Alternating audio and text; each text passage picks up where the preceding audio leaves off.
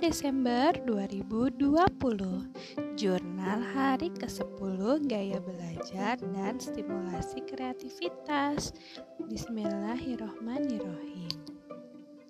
Hari ini Bunda dan Mbak Rara membuat batu pelangi dan daun pelangi.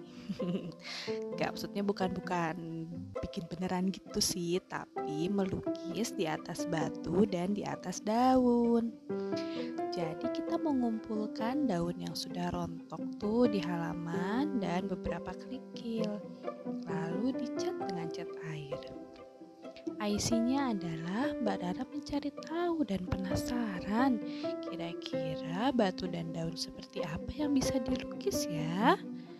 Lalu gimana ya supaya cat airnya nempel? Kok kalau kebanyakan malah nggak ada warnanya?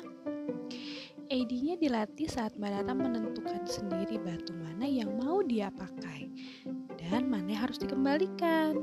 Juga daun mana yang akan dia pilih dan mana yang terlalu rapuh untuk dilukis.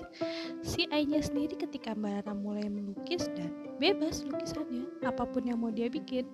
Ada yang bentuk kepik, ada yang bentuk pelangi dan tidak sedikit abstrak ya warnanya dicampur-campur pokoknya jadinya warna-warni.